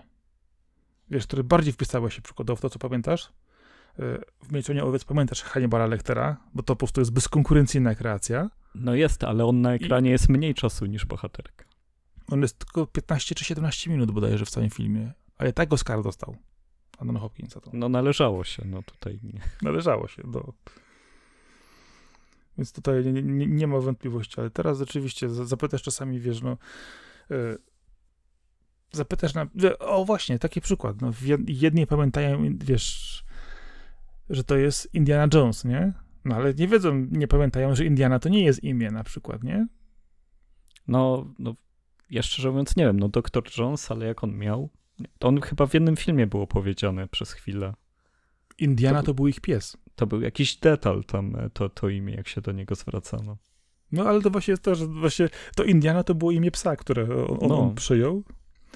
I żeby, żeby to po prostu, wiesz, było do dobrego efektu. No i wiesz, te imię to się potem przejawia y, sporo, y, ale no właśnie zapamiętanie, wiesz, tego bohatera to jest jedna kwestia, a później właśnie, wiesz, y, w przypadku przykład serii, to myślę, że później jest bardzo, bardzo, bardzo mocno widoczne, kiedy rzeczywiście zżywasz się z nimi i po prostu, wiesz, staje się u ciebie takim, wiesz, kumplem, nie? Że czytasz przykładowo książkę z danym bohaterem, to po prostu już wiesz, że to jest dany typ, dany rodzaj i od razu, wiesz, czy słysząc imię i nazwisko bohatera, wiesz, że na przykład, że to jest dany typ rozrywki, jesteś jak w domu, się czujesz od razu na przykład, nie? I to jest takie, wiesz, odczucie, że e, nie musisz, wiesz, komuś opowiadać, że to jest ten gość z takim gościem w takim, w takim miejscu, bo to robił to i tamto. Mówisz komuś, wiesz, imię, nazwisko nagle jest i wszyscy wiedzą, co to jest, co to jest za gatunek na przykład od razu, nie? Są takie ikony, które oczywiście się fajnie wpisały.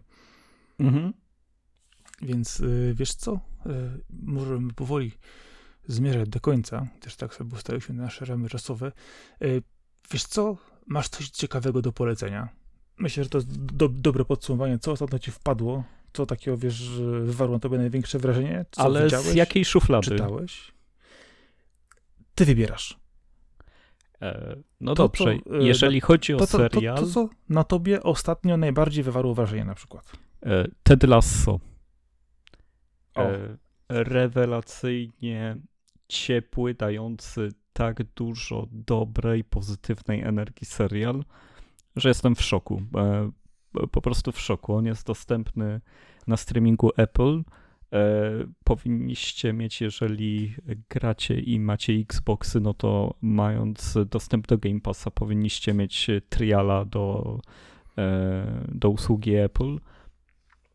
No i tam trzeba to obejrzeć. No Ted Lasso jest niesamowity. Jest to seria o trenerze futbolu amerykańskiego, który został sprowadzony do Anglii, żeby trenować futbol normalny, nasz europejski, drużynę futbolu e, z Premier League e, przez e, bohaterkę panią prezes, której celem tego ruchu, ona na zewnątrz mówi, że to ma być taki progresywny ruch i odmiana wizerunku klubu, a ona chce, żeby ten klub właśnie upadł na samo dno. Ona chce go sabotować z fotelu prezesa, e, robiąc to w ten sposób i trzymając się tego, że trener Lasso jest najlepszy i wspierając jego wszystkie decyzje. E, ale tam się dzieje tyle rzeczy po drodze, które y, potrafią no, przebić wszystkie bariery, jeżeli chodzi naprawdę o takie uczucie mm, samotności jakiejś, e, czegoś w tym stylu, bo, bo jest to mocno obyczajowa historia, e, ale zawsze oparta o to, że Lasso jest tak dużym optymistą i człowiekiem, który jest tak bardzo nastawiony na pomoc i na to, żeby doceniać innych, e, że jest to aż niemożliwe, ale, ale też nie czujesz, że jest to naiwne albo e, zrobione w sposób przekoloryzowany. E, jest to, jest to bardzo dobrze wyważone i bardzo, bardzo dobrze napisane. Jest świetnie napisany, jeżeli chodzi o postacie, o tych wszystkich piłkarzy, którymi musi zarządzać, e, o to, co się dzieje po drodze. E, trzy sezony, które są naprawdę rewelacyjne. E, przeskakując do filmu, to nie wiem akurat, czy film jakiś oglądałem ostatnio. Chyba się nie zanosi, ale, ale mam w zamiarach obejrzeć After Sun i z tego co wiem, to, to warto to zobaczyć. Jest to film kręcony w taki sposób, że wygląda jak dokument, że wygląda jak film wydobyty z, z taśmy, z kamery, którą bawi się dziewczyna, która jedzie na wakacje ze swoim tatą. To są takie wakacje jedne z ostatnich w tym czasie, kiedy, kiedy się dorasta. Więc, e, więc przynajmniej taki znam e, premis, taką zapowiedź tego filmu. E, I brzmi to bardzo ciekawie, bo podobno jest, jest niesamowicie dogłębnie trafiający w serce, w uczucia i, i, i też nie w sposób ckliwy, tylko jest po prostu mądrym filmem z tego, co, co wszyscy mówią, co widzieli. Jeżeli chodzi o książki, no ja akurat czytam książki o Japonii. Ja teraz wpadłem w książki japońskie, więc e, nie, nie będę monotematyczny. Mo, może, może sobie to odpuszczę i, i książkę ostatnią, nie japońską, jaką czytałem, to jest Powrót do klasyki. Przeczytałem e, Czekając na Godota e, Samuela Becketa. Jest to strasznie ciężka lektura. Jest to sztuka teatralna, więc jest to całość rozpisana na na pięć postaci i to są praktycznie same dialogi z przypisami, co te postaci robią. To są dwóch nędznikach, którzy siedzą pod drzewem i czekają na tytułowego Godota. E, tak jak mówiliśmy na początku o czytaniu klasyki, co jakiś czas e, jakieś klasyczne dzieło słynne staram się wciągnąć, poznać. E, o ile uważam, że sam proces jest trudny, to jednak na samym końcu się opłaca. Warto raz w roku sobie trudną, ciężką książkę przeczytać. A, a to jest wyjątkowo krótka. Tom, tom się przeczyta w trzy godziny, bo no, tak jak mówię, no to jest sztuka. To, e, to bardzo łatwo, łatwo, łatwo i szybko idzie. Nie jest też aż tak stara, bo to jest połowa XX wieku, nie jest to jakaś szekspirowska e, tragedia czy, czy komedia. E, no i na koniec seria anime to może e, coś, co się nazywa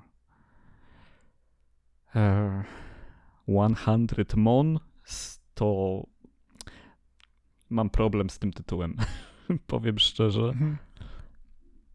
Ale ZOM 100, przepraszam, nie Mon, tylko ZOM 100 Bucket List of the Dead, czyli lista tego, co co mogę zrobić, zanim stanę się zombie. Jest to świat w czasie apokalipsy zombie i młody chłopak po trzech latach pracy w korporacji jest całkowicie wyssany z niej, e, ze swojego życia, ale, wy, ale epidemia zombie, która zmienia świat, jest dla niego ratunkiem, bo może rzucić pracę i włóczyć się po opustoszałym mieście, które jest pełne zombie.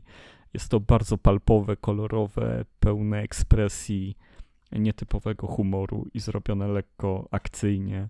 E, możliwe, że będzie z tego drugi Chainsaw Man, jeżeli chodzi o popularność i wpływ na kulturę, bo Chainsaw Man też taki był pulpowo agresywny i, i dużo rzeczy zrobił i bardzo go cenię w ogóle. Chainsaw Mana sobie też oglądajcie i czytajcie.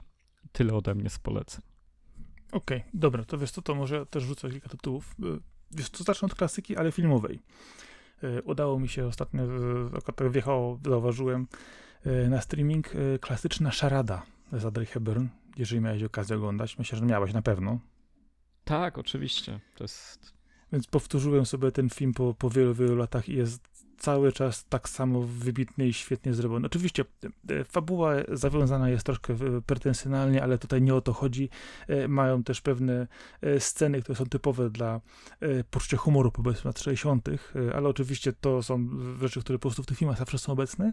Natomiast sama plejada aktorska i historia, którą tam opowiada, jest tak świetnie zrealizowana i tak po prostu brawurowo też zagrana przez, yy, przez, przez właśnie Audrey Hepburn i towarzyszących aktorów, że oglądasz to autentycznie z wypiekami na twarzy momentami, a to jest coś, co jeżeli tego nikt nie widział, to da się zaskoczyć yy, i fabułą, i rozwiązaniami. A powiedz mi, czy ty jesteś e, fanem rzymskich wakacji? Także to jest twój ulubiony z Odrej, czy, czy też nie? Znaczy się widziałem, jest fajny, y, ale żeby, wiesz, tak, y, znaczy tak, jest przyjemny ten film, tak powiedzmy, tak, on jest, ma swoje, wiesz, i plusy i minusy, y, ale to jest przyjemny, tak, tak, tak ci mogę powiedzieć. A dlaczego pytasz? Nie jesteś fanem, czy jesteś? Jestem bardzo, tylko, no, no właśnie, bo to jest chyba takie e, czołowe obok śniadania u Tiffany'ego e, dzieło, żeby, żeby oglądać właśnie z Audrey. No ale to są wspaniałe wehikuły do tamtych czasów i do tamtego rodzaju, do tamtej epoki kina. Więc tak naprawdę polecam wszystko. A w przypadku Szarady to warto też wspomnieć to, że się, to, to, się dzieje w całości praktycznie w Paryżu e, w tamtych latach, więc zupełnie masz, nie masz takiego wiesz, typowego przełożenia na e, powiedzmy większość działa się wtedy w Stanach. Akurat rzymskie wakacje, wiadomo, e, to akurat mówimy o, o też Europie, ale sporo właśnie działo się właśnie w Stanach, więc to też inaczej wyglądało, ale film jest e, świetnie zagrany przepięknie po prostu zrealizowany w, w, wielu momentach, y, a to, co właśnie do, do, dzisiaj jest super, to właśnie ta intryga, która jeżeli właśnie nikt, jeżeli ktoś tego filmu jeszcze nie widział, to da się zaskoczyć, gdyż jest fajnie, fajnie, fajnie rozwiązane, fajnie zagrane. Y, i ogląda się to postać taką autentycznie prawdziwą klasykę kina, kiedy rzeczywiście komuś zależało jeszcze w, na, na tworzeniu nie tylko filmu, który dobrze wygląda, ale filmu, który rzeczywiście opowiada dobrą historię e, w taki wiesz, sposób, e, no powiedzmy, tro, może trochę lekki, chociaż tam trup też się ściele gęsto momentami, to trzeba rzeczywiście dać uwagę, że są tam też niektóre sceny, które e, no, zdziwiło mnie, bo nie pamiętałem do końca wszystkich elementów, że w latach 60. już tak wymownie pokazywano niektóre rzeczy.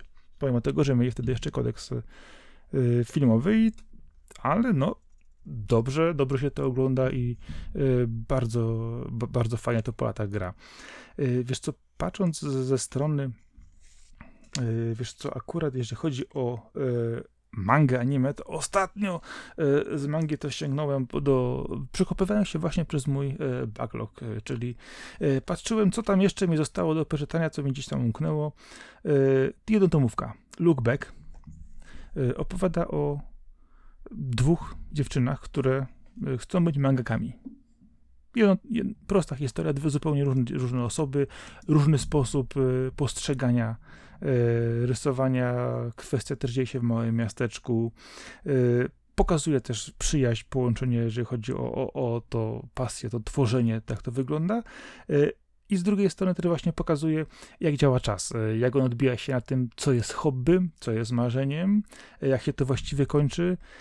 No, namalowane jest to bardzo, bardzo, bardzo ładnie, bardzo, bardzo dobrze realizowane. Oczywiście, no, jak to jedne domówki, one pędzą do przodu, one, one są dosyć skondensowane, nie ma tam jakiegoś takiego e, rozwleczonego e, opisu czy scen różnych, e, ale no, zakończenie jest takie, że no, po, po, jednak zostawia z takim, wiesz, zaintrygowaniem i zastanowienia e, właśnie czym e, jest właściwie to, co człowiek chciałby robić w swoim życiu, ile mu się zapłacić i jaka jest droga. Więc jeżeli ktoś chciałby sobie właśnie taką dobrą jednotomówkę lookback, yy, spokojnie może po nią sięgnąć. No i na pewno yy, się nie zawiedzie, bo i wizualnie, i yy, jeżeli chodzi o historię, tutaj bardzo, bardzo fajnie to działa.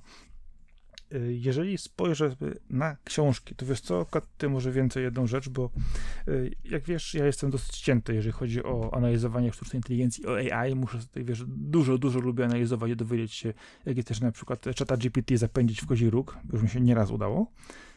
Y, wsiadłem po książki, bo z wydawnictwa jeżeli chodzi o Copernicus Center Press, ja je bardzo lubię, oni wydają sporo fajnych rzeczy, ale mają też potknięcia. i właśnie y, sięgnąłem do książek o liczbach, algorytmach i różnych rzeczach. I, na przykład y, książka jedna, która nazywa się Osaczenie przez liczby, okazała się być y, po prostu kasztanem, strasznym kasztanem. Autentycznie, wiesz, no, że, że, wiesz, y, dostajesz informację, że dotyczy on afery Cambridge Analytics, nie? Mówisz sobie, u, fajna rzecz, fake newsy, nie? Bańki, wiesz, algorytmy kontrolują nasze życie, a w środku dostajesz y, książkę za, zabarwioną, wiesz, y, political, wiesz, poprawnością polityczną, y, faktów do końca, wmawianiem ludziom innych rzeczy, to zaczęła się zastanawiać, kto rzetelnie tę książkę wypuścił w ogóle do druku, nie? Pomimo tego, że jest tam parę fajnych akcentów dotyczących przykładowo sposobu budowania algorytmów, jak na przykład odnosi się on do pewnych rzeczy, czy też budowania pewnej reakcji, jeżeli chodzi o, o tego typu rzeczy, e, to z drugiej strony zaczyna się zastanawiać, wiesz, no, człowiek rzeczywiście jest wykształcony, wydaje się być, wiesz, erudytą, a popełnia po prostu, no, autentyczną gafę, nie? I z drugiej strony myślę sobie, ojej, no, Kopernikus Press po raz pierwszy od dawien dawna mnie, wiesz, e, zawiódł, nie? Ale wziąłem drugą książkę, którą notabene była napisana parę lat wcześniej, e, czyli Kod Kreatywności. Czyli kwestie dotyczące sztuki i innowacji w kontekście właśnie sztucznej inteligencji. Y, co ważne, te książki były napisane parę lat temu, czyli dokładnie wtedy, kiedy tak naprawdę te wszystkie obecne firmy, które mają dużo algorytmów, zaczynały do niej pracę, czyli miały pewien punkt odniesienia. Ta druga książka jest bardziej matematyczna, dużo rzeczy jest tam rozpisanych na wzorach, na pewnych pojęciach, więc jest trudniejsza w odbiorze, ale jest o wiele bardziej taka analityczna, jednak wiesz, jest niesamowicie fascynująca, bo pozwala ci zrozumieć sporo mechanizmów właśnie, które e, w tej chwili nami rządzą e, i wydaje mi się, że e, nie jedna osoba, która w tej chwili, wiesz, mocno się zachłysnęła sztuczną inteligencją, w dużym cudzysłowie oczywiście, mówimy o algorytmach, które mają określone zadania do wykonania. Bardzo fajnie właśnie powinien ktoś taką książkę sięgnąć, może nawet też którą jest nowszy, bo jest ich, jest ich też trochę, żeby zrozumieć, w jaki sposób tak naprawdę to działa. Na takim prostym przykładzie, że jeżeli dasz algorytmowi na przykład, masz system obronny przy płocie. Najprostsza rzecz. Y, ma on na przykład y, wyszukiwać czworonożne zwierzęta, które będą chciały wtargnąć i na przykład odstraszyć je przy pomocy na przykład paralizatora albo automatycznego potrzebnego tego ASG na przykład, tak? Prosta rzecz. Czyli mamy kamerę, która krąży lewo-prawo, w momencie wykrycia zwierzęcia na czterech nogach, e, ma go je odstrzelić. Nie? Brutalne, bezpośrednie, bardzo proste wydaje się, nie? No tak, tylko że nikt nie przewidział, że twój sąsiad może podpytywać po, po, po czworakach. I to są właśnie takie rzeczy, które yy, dla człowieka wydaje się być oczywiste. Spojrzy, zobaczy i wie. Natomiast warto sobie uzmysłowić, że sztuczna inteligencja AI działa w takim zakresie, w jakim ją nauczymy i uzmysłowimy ją. Więc y, dobrze sięgnąć y, po książki, które naprawdę fajnie to opisują, zastanowić się, y, co właściwie AI z nami do końca robi, bo to jest, to jest dużo fajnych rzeczy do przeczytania. I co ważne, jeżeli ktoś się boi, że AI kiedyś nas odstrzeli, to tylko, tylko wtedy, kiedy mu na to pozwolimy, mówiąc najprościej. I wiesz co, może jeszcze jedną książkę, którą wykopałem z mojego backlogu, która zrobiła na mnie ogromne wrażenie. To jest też coś, o czym wspominałem, że książka, którą chciałem dawno, dawno temu przeczytać i gdzieś tam się zakopała. Y, teraz y, w oficjalnej dystrybucji już niedostępna, ale można bez problemu kupić sobie na portalach aukcyjnych czy gdziekolwiek indziej. Nazywa się to Ostatni obraz Sary DeVos. Ja autentycznie y, jestem pod absolutnym wrażeniem książki, która opowiada z jednej strony o malarce z XVII wieku. Opowiada o ludziach, którzy żyją w latach 50. w Stanach i dodatkowy wątek, który przejawia się z tymi postaciami po wielu, wielu, wielu latach w 2000 roku w Sydney. I to jest coś, e, co jest e, książką, która czasami mówię, że mają za dużo wyrazów, za dużo opisów, ale opisy są tak fantastycznie napisane, że po prostu chłoniesz je. I to jest właśnie też to, że jeżeli masz książkę, której głównym bohaterem w sumie jest obraz, i książka jest tak malowniczo napisana, że po prostu czujesz i podziwiasz to, jak ona się rozwija. Oczywiście jest tam dużo dramatyzmu, jest tam, są tam historie, e, które przenoszą się przez lata e, właśnie pomiędzy współczesnością naszą teraz, to są bohaterki, która tam właśnie główna jest, tym, co robiła kiedyś ze swojego za młodu i tą właśnie wątkiem z przeszłości, e, który gdzieś tam spaja te losy ludzi.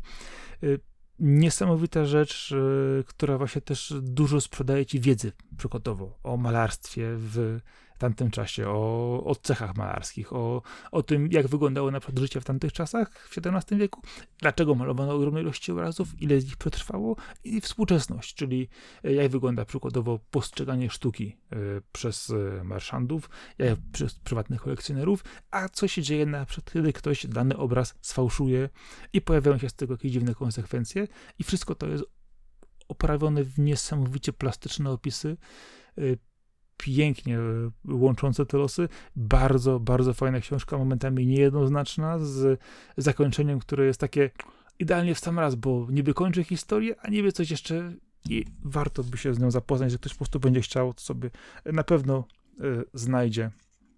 A nie jest to teraz droga rzecz, a warta sobie do, do poczytania i myślę, że właśnie to, to jest ta książka właśnie, że doświadczasz jej, bo ona jest tak y, po prostu przyjemnie spędzonym czasem, jeżeli chodzi o, o samo czytanie. Więc myślę, że to tyle, jeżeli chodzi o moje polecajki na chwilę obecną, tego co ostatnio mnie tutaj y, poruszyło i zaskoczyło, jeżeli chodzi o y, szeroko pojęte dobra kultury i popkultury. No to pięknie, no to każdy zakończy odcinek z, ze sporą dawką rzeczy, które warto poznać. Dokładnie.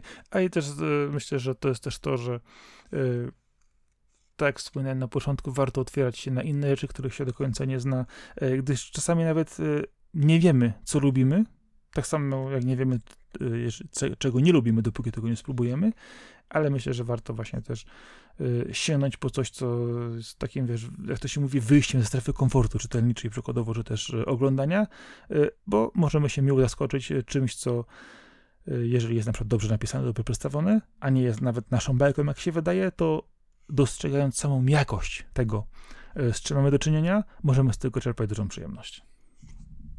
Święte słowa. Takim razie myślę, że zbieramy się do końca tego naszego e, Summer Special Avocado. E, na zakończenie standardowo Arku, gdzie można nas znaleźć?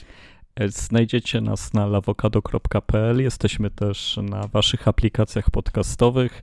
Wrzucamy podcasty na SoundCloud, dzięki czemu lądują potem na Spotify'u, na iTunesie, na Google Podcasts.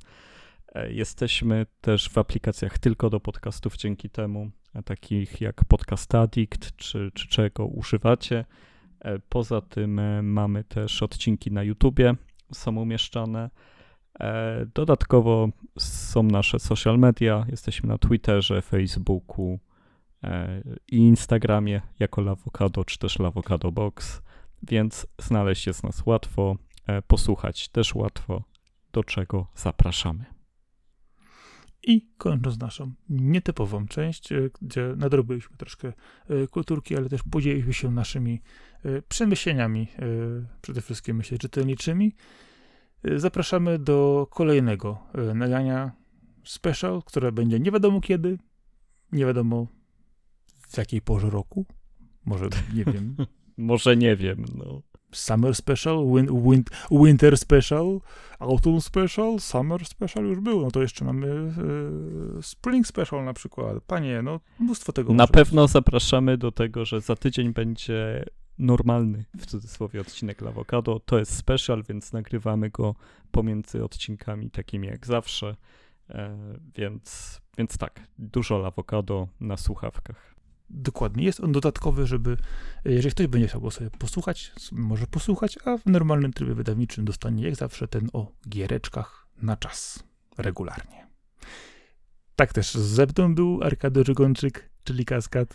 Oraz Marcin Tomkowiak, czyli Sakora. Dzięki, cześć, na razie. Dzięki za miło spędzony czas. Do poczytania. Cześć, cześć. Hejo.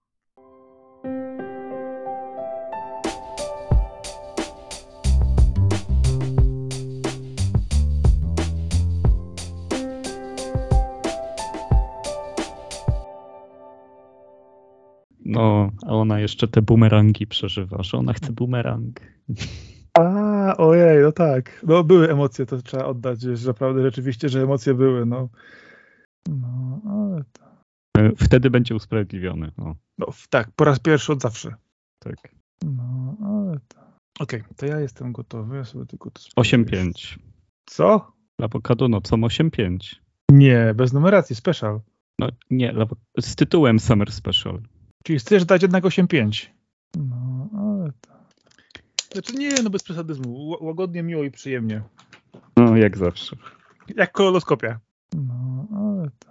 Żebyś raz był zadowolony. Ja jestem zawsze zadowolony, i nie zawsze to okazuję. Dobrze. No, ale to... No tak, no ale... Już byś chciał sobie pójść, nie? Wiem, wiem. No właśnie.